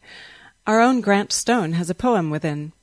The first issue of Eye to the Telescope is available in the archives and contains wonderful essays by Deborah Kolodji and Samantha Henderson in praise of short and long poetry, respectively, and includes loads of wonderful poems.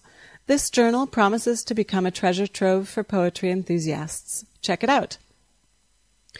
If you live in or near Worcester in England, consider attending or contributing to 42, the Gothic horror, sci-fi, and fantasy open mic night. The next one takes place on September 28, 2011 calling all writers, poets, musicians, performance artists, actors, and comedians. If you have an interest in these areas, they want you to get involved. They are always on the lookout for new contributors, so please get in touch. You can RSVP on their Facebook pages. Look for the links in the show notes. A new website dedicated to reviewing speculative poetry has gone live. It's called Versification. So check it out and read up on where you can find great SF poetry. You've heard me mention where the poems in Poetry Planet have been published previously. You've noticed that they come from a variety of sources. Some have been published in the author's collections, but most you can find in various magazines, and many of those are available online. There are several print magazines that deal exclusively with science fiction poetry in the broader sense, and I'd like to draw your attention to some of them. As always, if there is a web presence for them, you can find the links in the show notes on the Starship Sofa website. David Kopaska-Merkel is the editor of Dreams and Nightmares, which has been in production since 1986. Issue number 89, with poetry by Anne K. Schwader, Bruce Boston, Andy Boyan, G. O. Clark, and Kendall Evans, among others, is available now. He is also accepting submissions for issue number 91. Then there's Illumen, which in the latest issue, number 14, features the poetry of Mike Allen, and an article by Anne K. Schwader about how the poetry of Emily Dickinson relates to science fiction poetry. Mythic Delirium number 24, edited by Mike Allen, is available now and includes poetry by Gary Every, Joshua Gage, Theodora Goss, F. J. Bergman, Lynn C. A. Gardner, and many others. You can read quite a few featured poems from various back issues on the website. A couple of articles you may find interesting, simply because I did, are Science Fiction Poetry versus Mainstream Poetry by Elizabeth Barrette, found online at Grasping for the Wind. The Idea of the Real, Notes on the History of Speculative Poetry by Mark Rich, and Speculative Poetry, a Symposium by Mike Allen, Alan DeNiro, Theodore Goss, and Matthew Cheney, both at Strange Horizons. If you like your poetry in very small doses, head over to Inkscrawl, an online poetry zine dedicated to short poetry of 10 lines or less. Well, that will do it for this particular Poetry Planet. I hope that I'll be able to get another Poetry Planet out to you before a month has gone by. We'll see about that. Um, but thanks for tuning in, and I hope you enjoyed the Rhysling Award poems. This is me signing out. Till the next visit to Poetry Planet.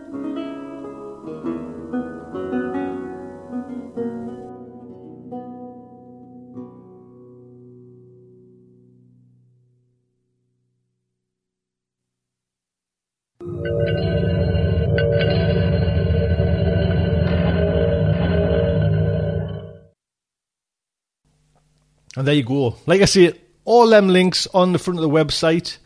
Do pop over there and say hello. It would be nice to to see you. Pop over the forums. If uh, just out of curiosity, if you want, I'm on Twitter, Facebook, and G Plus, Google Plus. If you need to get in touch, starships over at gmail.com. Until next week, just like to say, good night from me.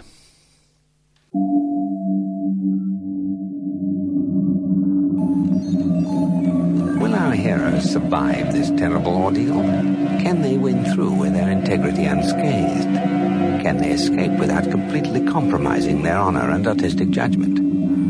Tune in next week for the next exciting installment of Starship Sofa. Evacuation procedure initiated.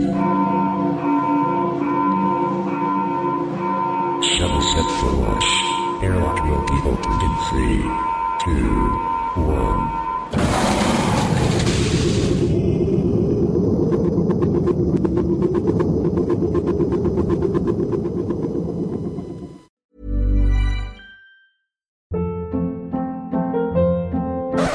Up. What was that? Boring. No flavor. That was as bad as those leftovers you ate all week. Keke Palmer here, and it's time to say hello to something fresh and guilt-free. Hello Fresh. Jazz up dinner with pecan-crusted chicken or garlic butter shrimp scampi. Now that's music to my mouth. Hello Fresh. Let's get this dinner party started. Discover all the delicious possibilities at hellofresh.com.